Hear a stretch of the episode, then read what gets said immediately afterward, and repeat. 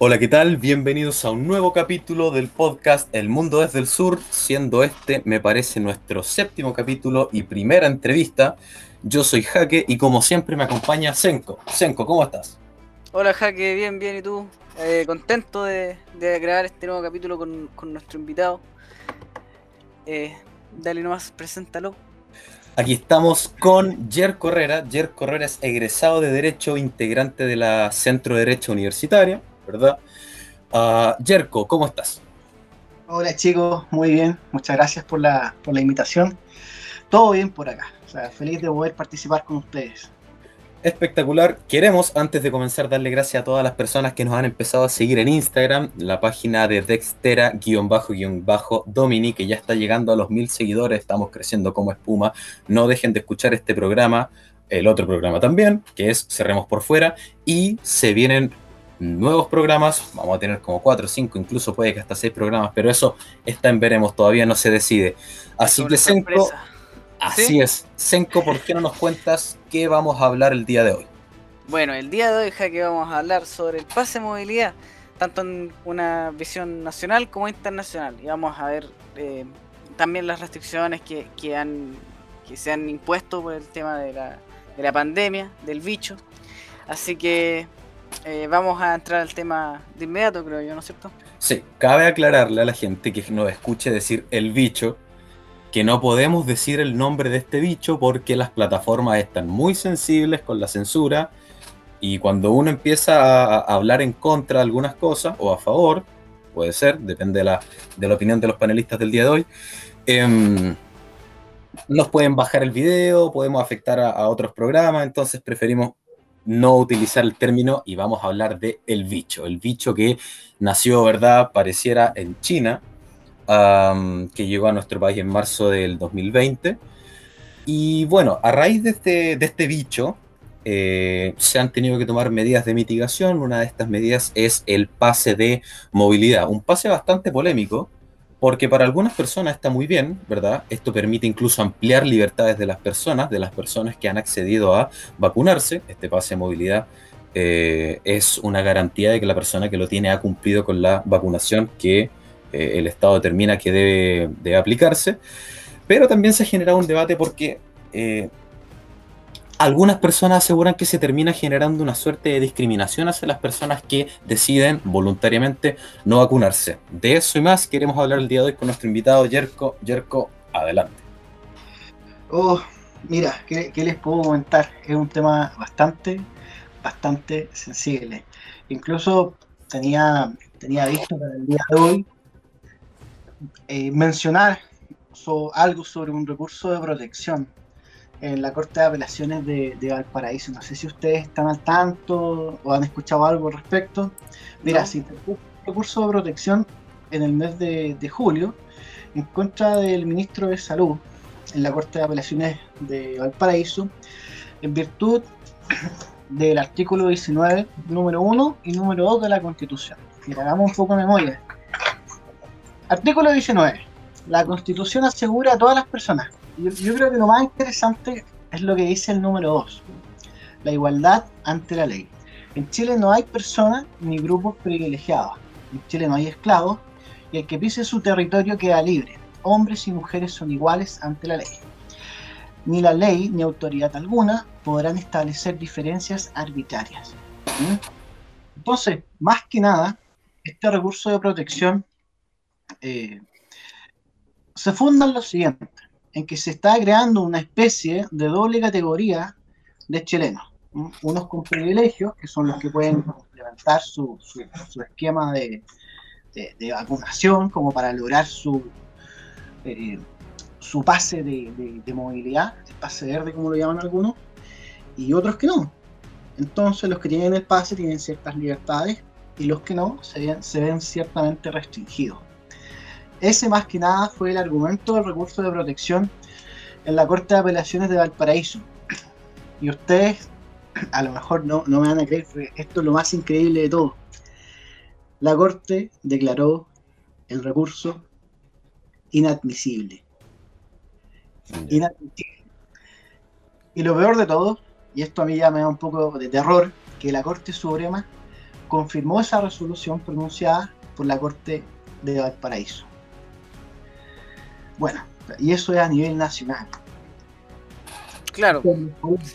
Es, complejo, ¿no? Es complejo. Es complejo porque, o sea, tienen un punto. Yo creo, yo creo personalmente que no es una diferencia arbitraria. No, no, no hay, no, no, es un criterio de, arbitrariedad el, ya que me parece bastante lógico. Es una diferencia entre, entre la ley como, como existen tantas más en Chile. Claro, obviamente esa, esa, esa diferencia puede, puede ser controversial porque, claro, todavía quedan, si no me equivoco, 1.8 millones de, chilenos que no han cumplido con su plan de vacunación, entonces es un, es un número importante. Si bien se ha llegado, si, si, bien eh, me parece que se, ha superado el 80% de, del, plan de vacunación, claro, hay, todavía un porcentaje importante que no lo ha hecho. Entonces, eh, que se establezcan estas diferencias, por supuesto que, que, puede conllevar a ciertos, ciertos roces. Y, además de que nadie, nadie quiere estar en, el, en el lado equivocado de, la ley, por así decirlo, simplemente por, no haberse eh, vacunado. Claro, tú acabas de mencionar algo. Eh, fue una frase que yo creo que diste, diste tal vez sin querer. en algo, dijiste algo sobre discriminación arbitraria. Claro. se puede, tal vez puede, puede crear un criterio de interpretación, porque tenemos la ley, la ley Samudio, la ley 20.609, claro, y el artículo segundo de esta ley algo nos dice sobre la definición de para el Estado chileno de lo que podría ser una discriminación arbitraria. Mira, te leo solamente dos líneas. A ver. Em, definición, artículo segundo. Para los efectos de esta ley se entiende por discriminación arbitraria toda distinción, exclusión o restricción que carezca de justificación razonable, efectuada por agentes del Estado o particulares, y que cause privación, perturbación o amenaza en el ejercicio legítimo de los derechos fundamentales establecidos en la Constitución Política de la República o los tratados internacionales sobre derechos humanos ratificados por Chile y que se encuentren vigentes. Mira, acá yo creo que la frase primordial está en que que carezca de justificación razonable. Ese es como el criterio para determinar qué puede ser arbitraria. Entonces, el punto, el punto que desarrollan muchas personas que entran, por así decirlo, en, cierta contradicción con todo esto de, la vacunación, o, puntualmente en lo que estamos viendo ahora con el pase verde, está en que si es eh, justificable o razonable imponer un pase de movilidad bajo la lógica de que la vacunación eh, funciona. Entonces, si la vacunación para los que están con doble vacuna funciona, eh, ¿dónde está el, criterio razonable de querer imponerlo a los que no están vacunados? Si en el fondo los que están corriendo riesgos son aquellos que no están vacunados, ¿qué riesgo podrían correr los que sí están vacunados? Entonces, ¿es o no es arbitrario discriminar en esos términos? Claro. Sí, de hecho, mientras ustedes conversaban, yo estaba buscando aquí información sobre el proceso de vacunación y otra información que yo ya manejaba anteriormente. Se supone que las vacunas, antes de ser aprobadas totalmente, eh, o más bien incluyendo el proceso de ser aprobadas, son cinco fases, siendo la fase número 5 la de una vacuna, ¿verdad?, que está libre de riesgo o que el riesgo es tan ínfimo que realmente no es relevante, por lo tanto pueden ser suministradas de manera masiva sin ningún problema. Sin embargo, no existe en este momento, en 2021, en agosto del 2021, ninguna vacuna en el mundo contra el COVID que esté en fase 5. Por lo tanto, uno se pregunta, bueno, entonces, ¿qué tan efectivo es? Y aquí tengo una noticia de la, la tercera, ¿Quién responde por el eventual riesgo sanitario? ¿Cuáles son las razones por las cuales los laboratorios que venden a Chile la vacuna COVID están protegidos de responsabilidad legal? Y la excusa que da el Ejecutivo es bastante, bastante blanda, bastante endeble, diría yo, porque el, Ejecutivo asegura que las, las únicas condiciones en que se han podido negociar millones de unidades bajo la presión internacional, ¿verdad?, de, tenerlas en Chile luego y a precios relativamente convenientes, es aceptar el trato que ellos firmaron con estas farmacéuticas, de que estas farmacéuticas iban a tener inmunidad legal frente a cualquier caso adverso que pudiera crearse. Entonces uno dice, perfecto, es arbitrario si es que está debidamente, no está debidamente justificado. Por lo tanto, pasamos a las vacunas. ¿Las vacunas son realmente efectivas? Si son realmente efectivas, ¿por qué ninguna está en fase 5? No están en fase 5 y por lo tanto tienen inmunidad legal, se están protegiendo frente a cualquier efecto adverso. Por lo tanto, podríamos decir que está justificado esta, no sé si llamarlo discriminación de lleno, pero esta diferencia que se estaría haciendo entre vacunados y no vacunados, entendiendo que los vacunados tampoco tienen garantías de que están protegidos y que su vacuna tampoco ha, pasado todos los procesos de acreditación que necesitan para, para ser suministradas de manera masiva, siendo que ya se está haciendo? Claro, em, yo creo que más que la, la, protección, que eh, yo creo que la, que la, que la vacuna protege, em, por lo menos se ha demostrado con la, con la Sinovac y con la Pfizer, em, más que por la protección en sí, es, por el, cualquier tipo de riesgo sanitario que pueda ocurrir, por ejemplo, con como lo que ocurrió con la AstraZeneca. Eh, o AstraZeneca, no, no, no me acuerdo cómo se pronuncia. AstraZeneca. AstraZeneca. Que, si no me equivoco, está relacionada, o, bueno, que todavía, todavía se están investigando la forma en la que está relacionada, pero está relacionada con el surgimiento de... Mm, ¿Trombosis? De trombosis, sí. De trombosis en personas eh, menores a 50 años, creo, una cosa así. Entonces, em, y de hecho eso ocurrió en Europa, y después los europeos, si no me equivoco, trataron de, de querellarse contra, eh, contra AstraZeneca y no pudieron, porque al igual que Chile, eh, estas compañías ya se habían protegido antes de, de siquiera suministrar las vacunas, ya están con el contrato listo. Entonces es delicado, es delicado, y claro, eh, obviamente podríamos eventualmente llegar a eh, eh, eh, crear vacunas más efectivas que las que ya tenemos, pero sin embargo, yo, yo, creo que, que Mira, que se justifica. Yo quería, bueno, tratando de recoger lo que mencionas tú, Senko, y lo que, lo que dijo Jaque en un principio.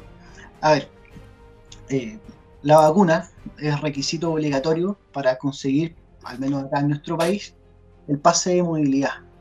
Entonces, el pase de movilidad, creo yo, que genera discriminación. El punto está en que si esa discriminación es o no es arbitraria. Claro. Claro, yo creo que por ahí va, va, va la discusión, que podría ser incluso hasta una discusión ética sobre Sí, bueno, y ahí por, por eso mencionaba hace un momento sobre qué es lo que era una discriminación arbitraria, que era una discriminación que básicamente eh, carece de justificación razonable. Por ahí, por ahí va la cosa. No sé qué piensan ustedes. Bueno, creo que, que, que, Jaque, ¿qué, piensas tú, Jaque? Mira, estaba buscando en este momento eh, ejemplo de experiencia comparada, ¿verdad? Y en, relación a lo que tú dijiste de que, claro, en Chile se requiere la vacunación para tener el certificado COVID. Sin embargo, eh, en Hungría, por ejemplo, eh, está funcionando una especie de certificado, aunque la verdad la gente no lo respeta mucho, pero no lo obtienen solamente los vacunados. Lo obtienen los vacunados, lo obtienen las personas que sin vacuna han tenido la enfermedad y la han superado que de acuerdo a ciertos estudios, la inmunidad de la persona que tuvo el COVID y lo superó dura mucho más en el tiempo que la inmunidad de la persona vacunada. Y también puede tenerlo, pero de manera es como temporal, una persona que presente un test eh, negativo. De esa manera han tenido muchas menos quejas de parte de la población porque el pase de movilidad termina siendo abierto a prácticamente todas las personas sin importar si están vacunados o no. Claro, hay distintas vías también para, obtenerlo. Pero en Chile eso no es así. En Chile solamente la persona vacunada y es más restrictivo viendo que eh, en Hungría piden también estos requisitos, ya sea la vacuna o un test negativo o haber superado la enfermedad para ingresar al país. En Chile, si tú no estás vacunado en este momento, no puedes salir del país solamente salen del país las personas que tengan el pase de movilidad. Por lo tanto, todas las personas que en Chile no se hayan vacunado están con arraigo nacional. Mira, y qué interesante lo que dices. Yo todas, todas estas restricciones propias de, esta discriminación que se genera por el pase de movilidad, eh, las asocio al momento que estamos viviendo y recordar, porque de pronto la, gente se olvida, que estamos en un estado de excepción constitucional que eh, acaba o se puede renovar el 30 de septiembre. Entonces, a ver, juguemos un poco.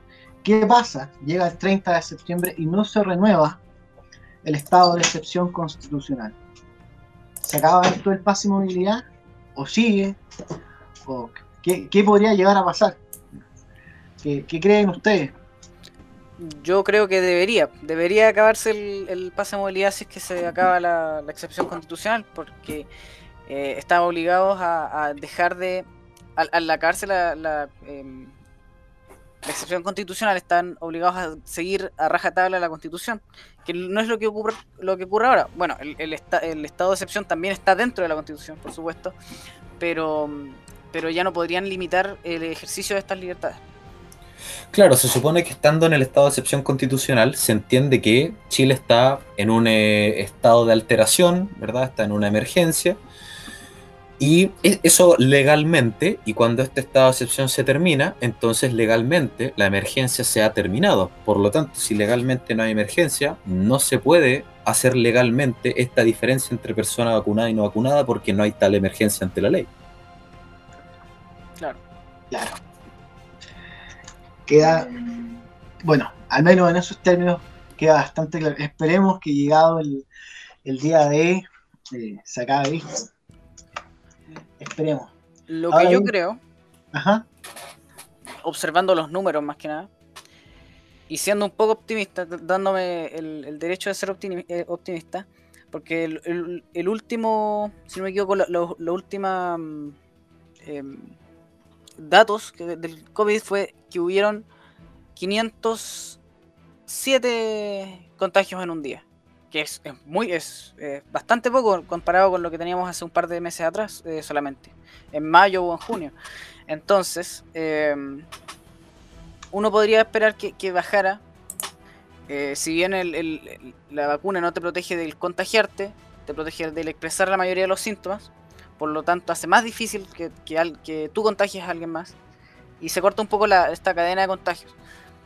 Tomando en cuenta que hay alrededor de 1.8 personas que no se han vacunado, que yo creo que 1.8 millones, claro, 1.8 millones de personas que no se han vacunado y que probablemente no se van a vacunar. A lo más se van a vacunar unos cuantos cientos de miles de ellos, pero no creo que el resto, porque el resto ya, ya tuvo todas las oportunidades de vacunar, si no, no lo ha hecho, así que dudo que lo haga.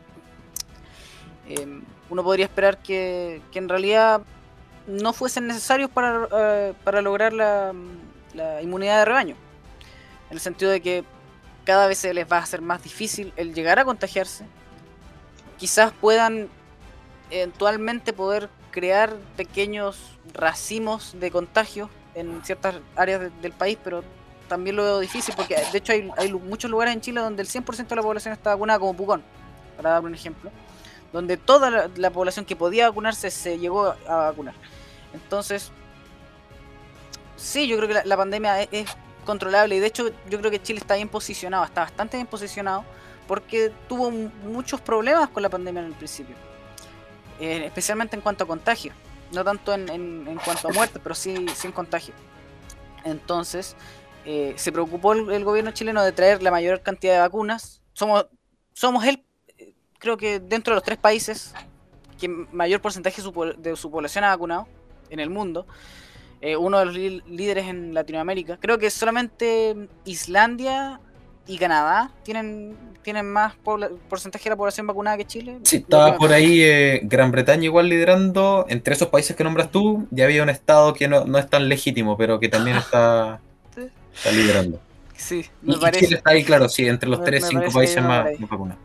Entonces, yo creo que es posible lograr el, el, fin de la pandemia en, Chile, porque es más fácil. Porque, ¿Por qué digo que Chile tiene una posición privilegiada? Porque muchos problemas tuvieron eh, Nueva Zelanda y Australia, y también Taiwán, de que controlaron muy bien la, pandemia al principio, pero a, medida que se fueron desarrollando nuevas variantes, como ellos la tenían relativamente bien controlada, no habían vacunado a su población, o habían vacunado muy lentamente, poca gente también tenía los anticuerpos necesarios para resistir el virus, especialmente después contra variantes más fuertes o más contagiosas, entonces yo creo que en ese sentido nos jugó a favor el quizás no estar tan... que yo creo que también Chile estuvo bien preparado, pero el, el que nos haya pegado más fuerte al principio de la pandemia. Sí, yo, yo soy un poquito más escéptico en cuanto al futuro. Eh, porque yo he visto cómo, por ejemplo, a la gente desde que empezó la pandemia le han dicho, eh, a ver, vamos a hacer cuarentena porque ustedes deben entender que no hay camas suficientes, no hay ventiladores, así que falta esto para que recuperemos la libertad. Eh, llegaron los ventiladores, llegaron las camas, no recuperamos la libertad. Luego dijeron que eh, tenía que avanzar cierta cantidad de contagios, avanzaron los contagios, no recuperamos la libertad. Luego dijeron que era necesaria la vacunación un 70% de vacunados para recuperar la libertad, que con el 70% se lograba la inmunidad de rebaño, luego dijeron que era el 75%, luego el 80%, ya algunos están diciendo que es el 90%, e incluso algunos dicen que si el 100% no está vacunado no se logra la inmunidad de rebaño. Ya pasamos el 70%, que decían al principio que era el, el porcentaje necesario para alcanzar la inmunidad de rebaño, todavía no volvemos a la libertad. De hecho, ya estamos como entre el 80 y 85% de vacunados con ambas dosis en Chile. yo, creo que estamos más cerca que nunca de volver a la, libertad. Porque ah, se, están, reduciendo todas las restricciones. Está el pase de movilidad, que es, claro, una ventaja para aquellos que tengan su vacunación lista. Pero no solamente la gente que tiene su vacunación lista está recibiendo estos beneficios de volver a la libertad, sino que con, al retroceder, o sea, al avanzar, perdón, en el plan paso a paso, eh, al final beneficia a todo, a todo el mundo. Claro, pero podríamos nosotros, por ejemplo, comparar el caso de Chile con el de algunos países de Europa que antes de Chile parecía ser que tenían ejemplos exitosos de la contención del COVID a través del proceso de vacunación y estaban empezando a ampliar las libertades de las personas y todos esos países, ahora que se empezaron a crear variantes nuevas, empezaron a poner en el debate el hecho de que parece que las vacunas frente a estas nuevas variantes no son tan efectivas como eran frente a la variante original y que por lo tanto hay que volver a retroceder en el proceso de restricción. Y yo creo que eso es lo que se viene a Chile porque Chile ya está pareciera que viendo la luz y, y al igual que estos países, cuando estos países estaban viendo la luz llegaron estas nuevas variantes y nuevamente el retroceso. Entonces nosotros estamos teniendo mucha fe en las vacunas, pero no sabemos si las vacunas van a ser efectivas frente a las nuevas variantes que se han creado y que, en mi opinión, siguiendo la, opinión de Luc Montagnier, Luc Montagnier, por si lo quieren buscar, que es un premio Nobel de Medicina del año 2008, eh, las vacunas al parecer están generando las variantes. Eso es lo que dijo este premio Nobel, que las vacunas están generando las variantes. Porque piensa usted, las personas que nos están escuchando piensen, estuvimos meses con el coronavirus en un estado primigenio, ¿verdad? Y apenas empezó la vacunación masiva, empezó la beta, gamma, delta, delta plus, epsilon, creo que ya vamos en la variante lambda, no pasan tres semanas sin que se cree una variante nueva. Eso al principio de la pandemia no pasaba, pero ahora sí pasa. Bueno, ojo que, que variantes como la delta, que la delta surgió en, en la India, Em, surgieron porque se porque hubo mucha gente que se, que se enfermó y de hecho en la India ni siquiera estaban avanzados en el proceso de vacunación. Es, un, es una tesis de este premio Nobel de Medicina, dijiste. Sí, Luc Montagnier. Em, me, parece bien, pero pero no necesariamente se. Yo creo, yo creo a mi, a mi, opinión, bien, bien humilde, no necesariamente em, va de, acuerdo con lo que hemos visto. De hecho, las variantes, a ver, ¿cuáles han sido? La, bueno, los británicos están, van bien en el proceso de vacunación ahora, pero el momento de que, de que salió esa variante no iban tan bien. Eh, la otra variante importante ha sido la, variante que dicen amazónica o la brasileña.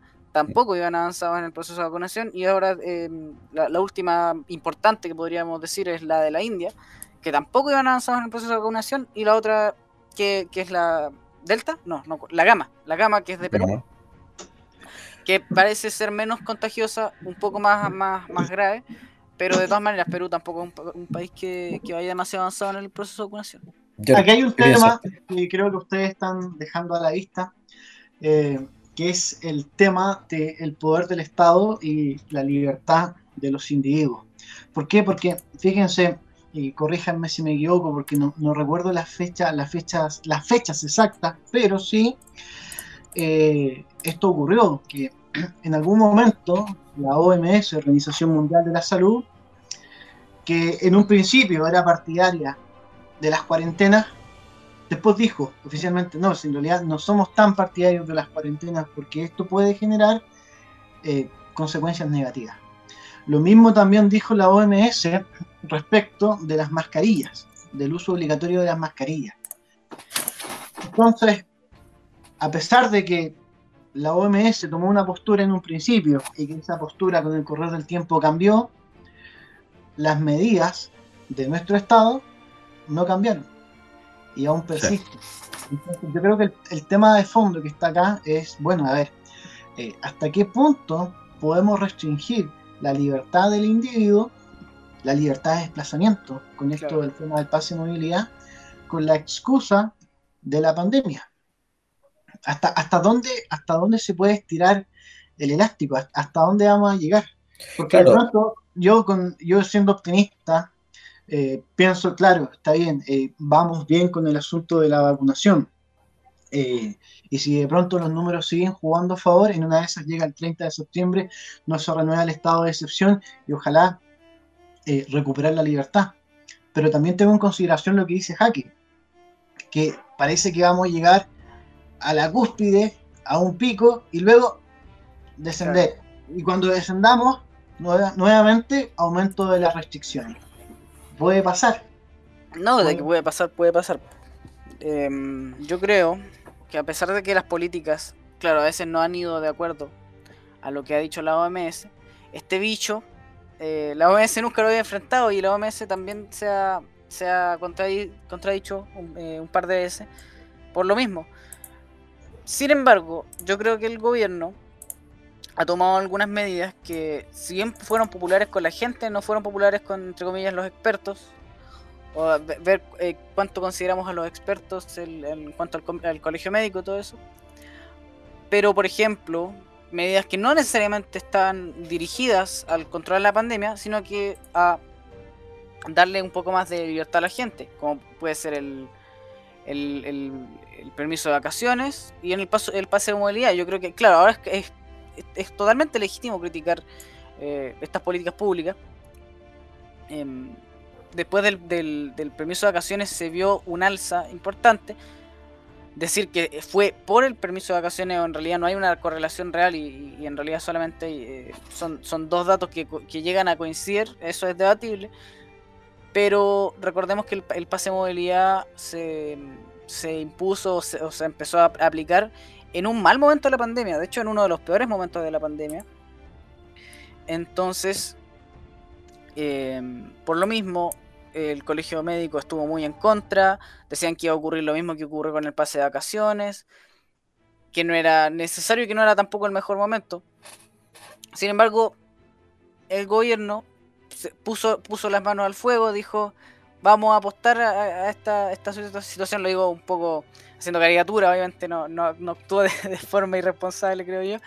Em, pero esta vez, a diferencia quizás del, del, del, eh, permiso de vacaciones, em, parece que se ha podido controlar la pandemia y al mismo tiempo dar un poco más de, de libertades a aquellas personas que han cumplido con su, con su vacunación, además de, por supuesto, el avanzar en el plan paso a paso.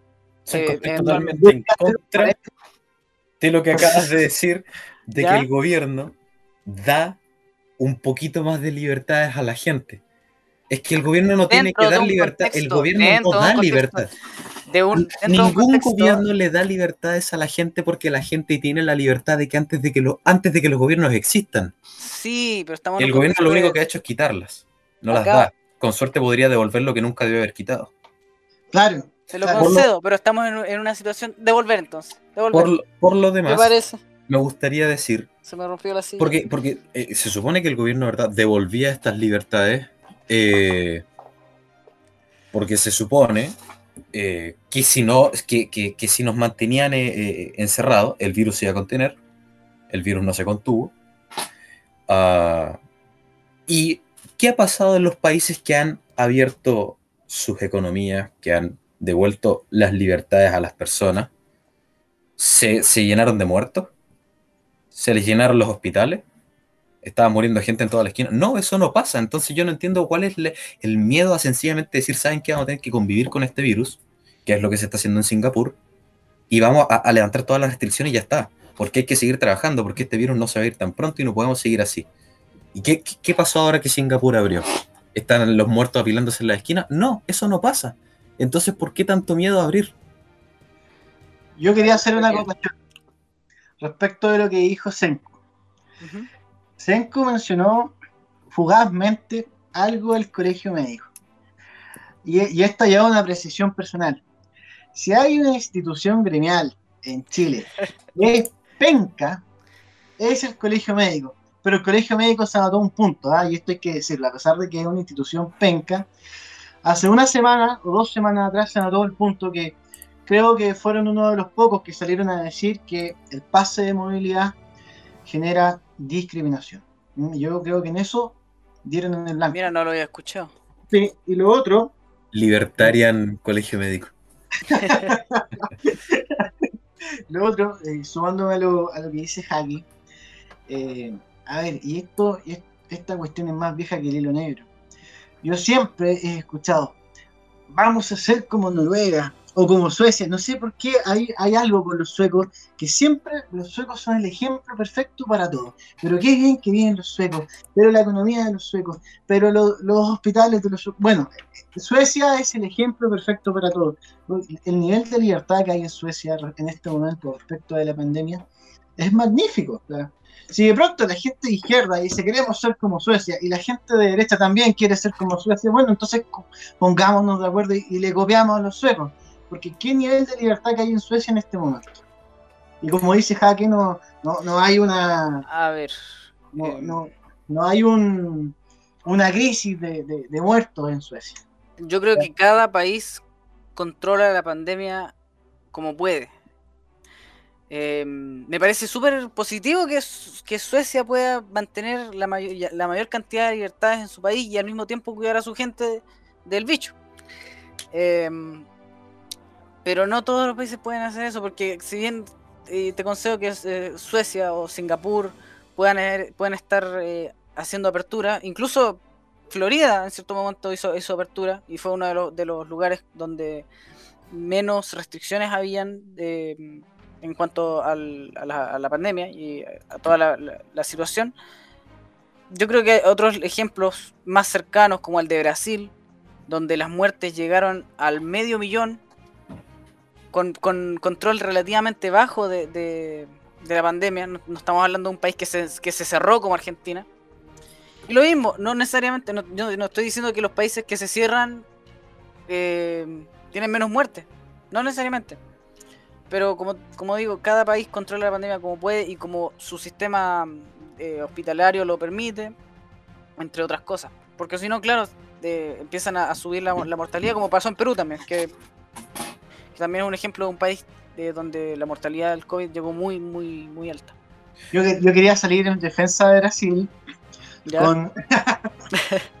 no, a ver, es fuerte escuchar el número medio millón, pero Brasil tiene una población de 207 millones de, habitantes, entonces el porcentaje de que ese medio millón equivale al número de habitantes eh, es bajísimo, entonces la, la mortalidad de Brasil es bajísima.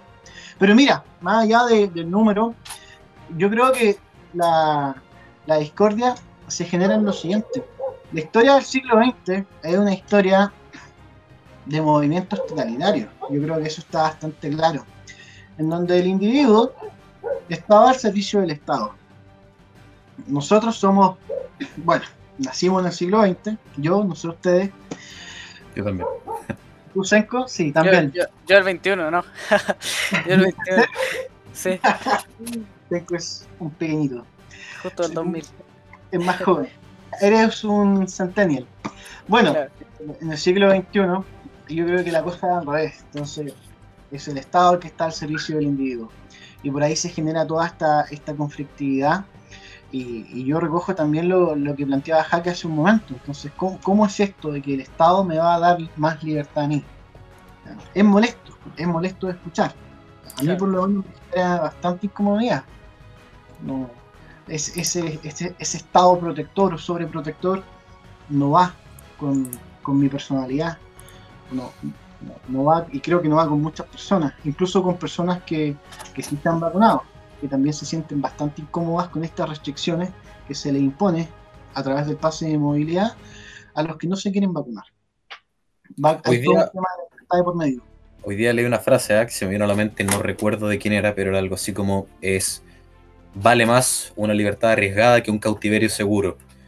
Eh, y yo creo que la gente tiene que empezar a arriesgar, a, valorar mucho más su libertad, porque de otra manera pueden ocurrir cosas peores. A mí me gustaría, por ejemplo, tomar el caso de Brasil. Antes, porque uno de dice, que un poco, eh, no, decir que estoy de acuerdo contigo, con, con Jerko, en el, en el sentido de que en realidad el lenguaje crea realidades y, em, claro, usar una expresión más como devolver las libertades en vez de entregar, porque en realidad, claro, no, no, no nos están entregando nada. Es, em, o nada que no hubiésemos tenido antes. Es, claro, es, es, mucho, mucho, muy, mucho más preferible que, claro. decir entregar. en relación a lo, a, lo, a lo, de Brasil, que claro, tiene medio millón de muertos, pero en proporción a la cantidad de habitantes no, no me parece que sea una cifra eh, exorbitante y por lo demás, aquí lo que nosotros estamos contando es la cantidad de muertos por COVID. Eh, no hemos ajustado esas cifras al hecho de eh, el porcentaje de falsos positivos que puede arrojar el test PCR y tampoco hemos hecho o hemos tomado en consideración el hecho de que los países que se han encerrado se han empobrecido, el hecho de que un país se empobrezca genera ciertos otros problemas sociales, aumento de la drogadicción, de la prostitución, de la delincuencia, del crimen organizado, el narcotráfico. Eh, aumentan los problemas de salud mental, los países que han hecho más cuarentenas tienen más suicidios, tienen más casos de violencia intrafamiliar. Mm, eh, y un caso tremendo que está pasando en Nueva Zelanda, porque Nueva Zelanda hizo también cuarentena estricta en un momento, y se está empezando a acuñar un concepto nuevo que es el immunity debt o la deuda de inmunidad, que es lo que le está pasando a algunos niños, porque esos niños apenas empezó el COVID, sus padres con la mejor intención los encerraron, ¿verdad? Obedeciendo a las autoridades, pero los niños están en una etapa donde tienen que empezar a desarrollar sus defensas. Esos niños tuvieron un año encerrados, saliendo muy poco, no jugaron con tierra, por decirlo de una manera, no compartieron una manzana y todo lo que hacen los niños que uno puede decir, oye, esto es, no, es saludable, pero al fin y al cabo termina por eh, ayudar a desarrollar anticuerpos. ¿Y qué pasa? Estos niños ahora están empezando a salir porque están bajando las restricciones y se están enfermando por absolutamente todo. Entonces, esto es lo que muchos médicos disidentes dijeron desde el principio, médicos que no los llevaban a la tele, porque a la tele siempre llevan al médico Ugarte y a, otros pocos más que piensan todos igual.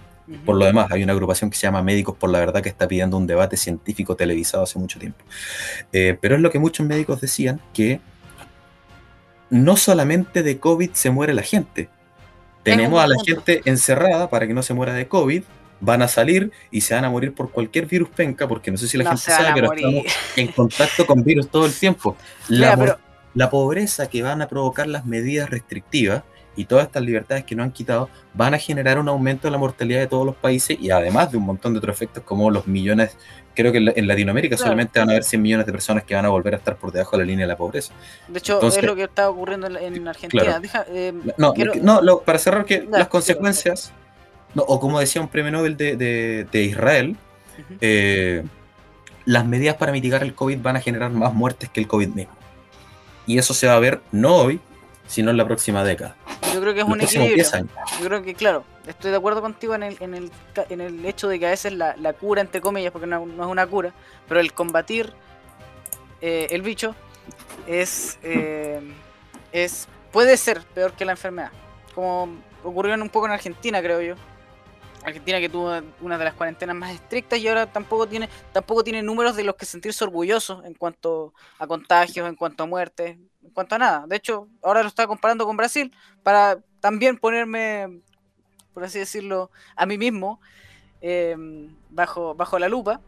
Y resulta que, claro, Argentina tiene menos población, así que tiene menos contagios. Eso es evidente, pero, pero en cuanto a si, si se compara entre contagios o, entre casos, mejor dicho, y muertes, no, no es tanta la diferencia. Argentina eh, tiene, déjame lo reviso, 5 millones de casos y 100.000 muertes.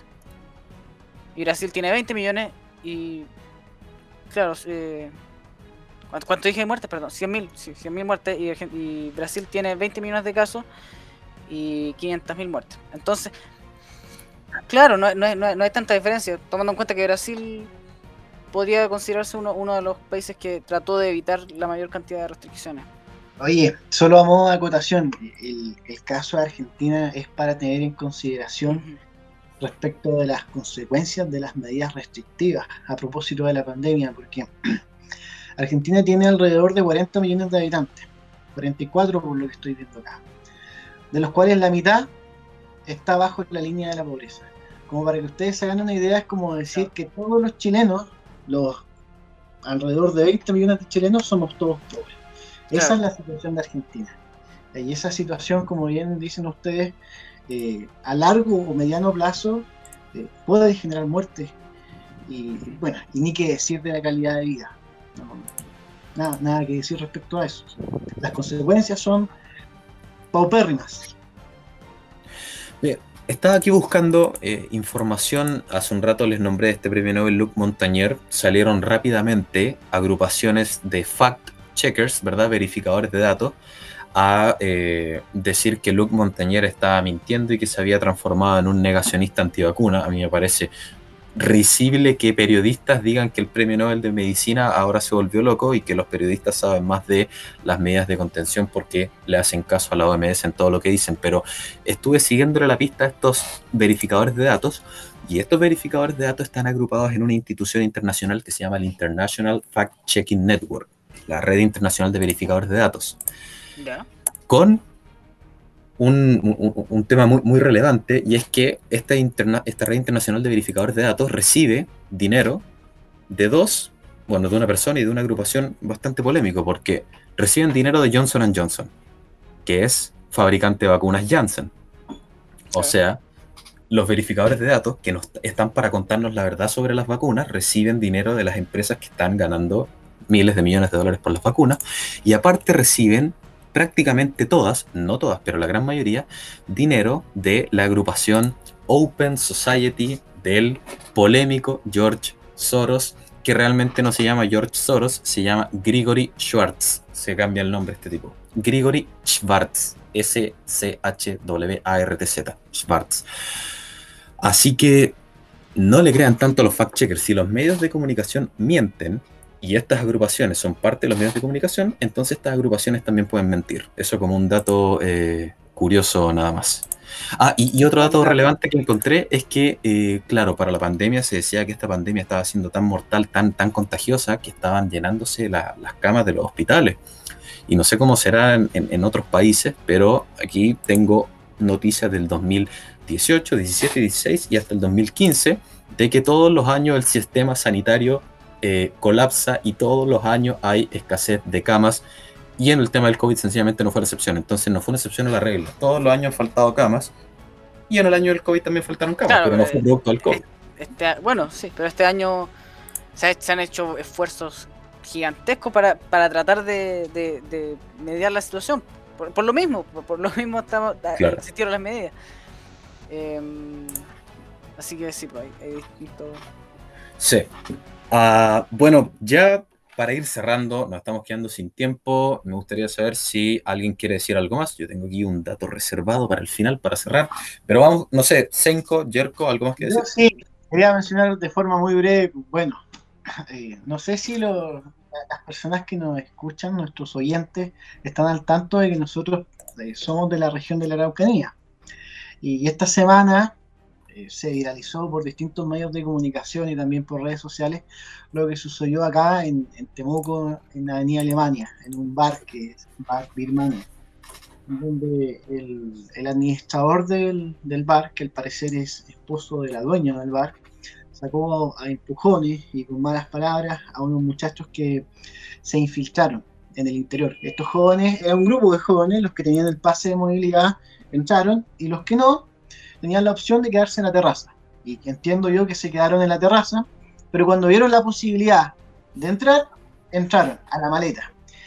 Y en ese contexto aparecieron las personas eh, fiscalizadores, los fiscalizaron y les cursaron una multa. Y eso generó el alboroto de este señor, lo cual los llevó a, a, insultarlo y a sacarlo a empujones, básicamente. Claro.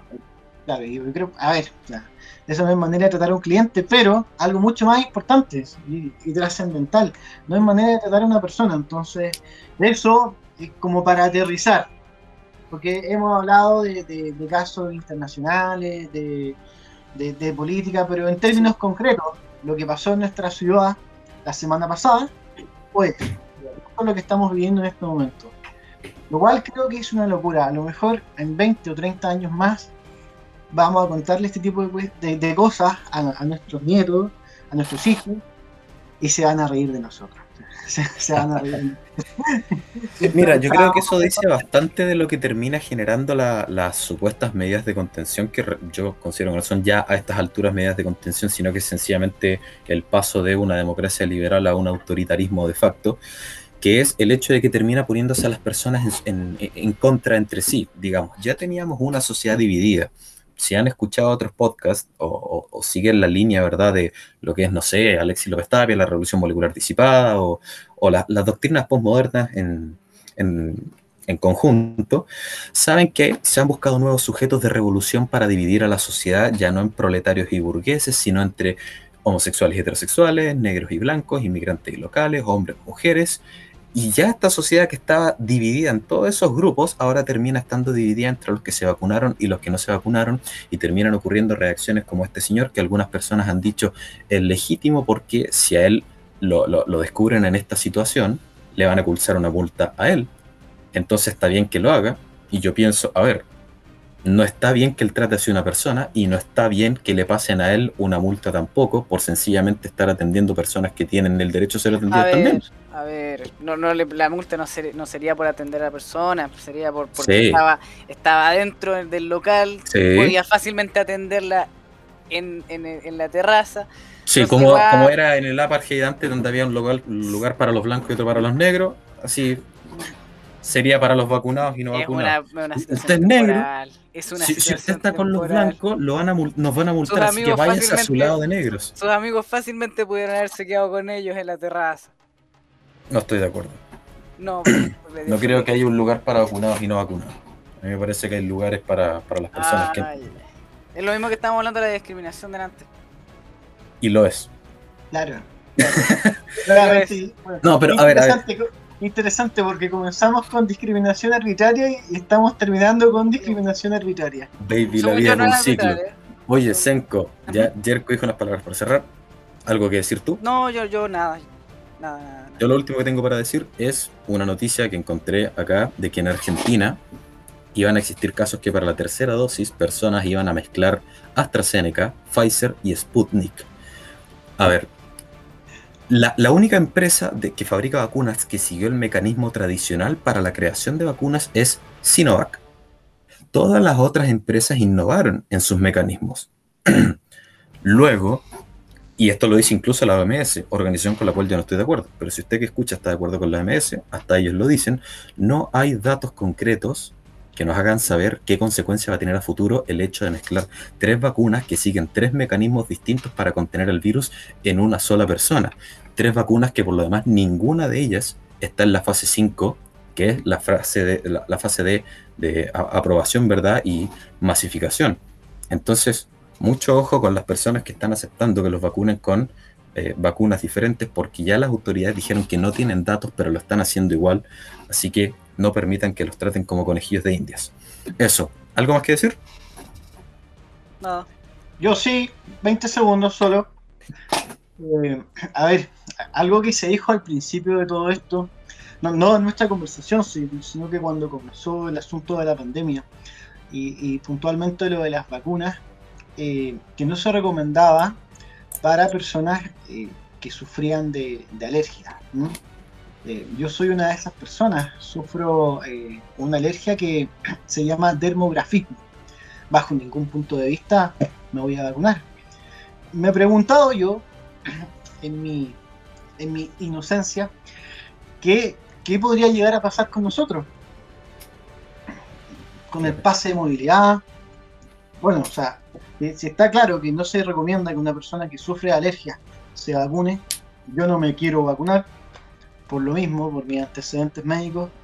Eh, en este caso, ¿cuenta no cuenta como discriminación arbitraria? Es un buen punto. Es, un muy buen punto, sí.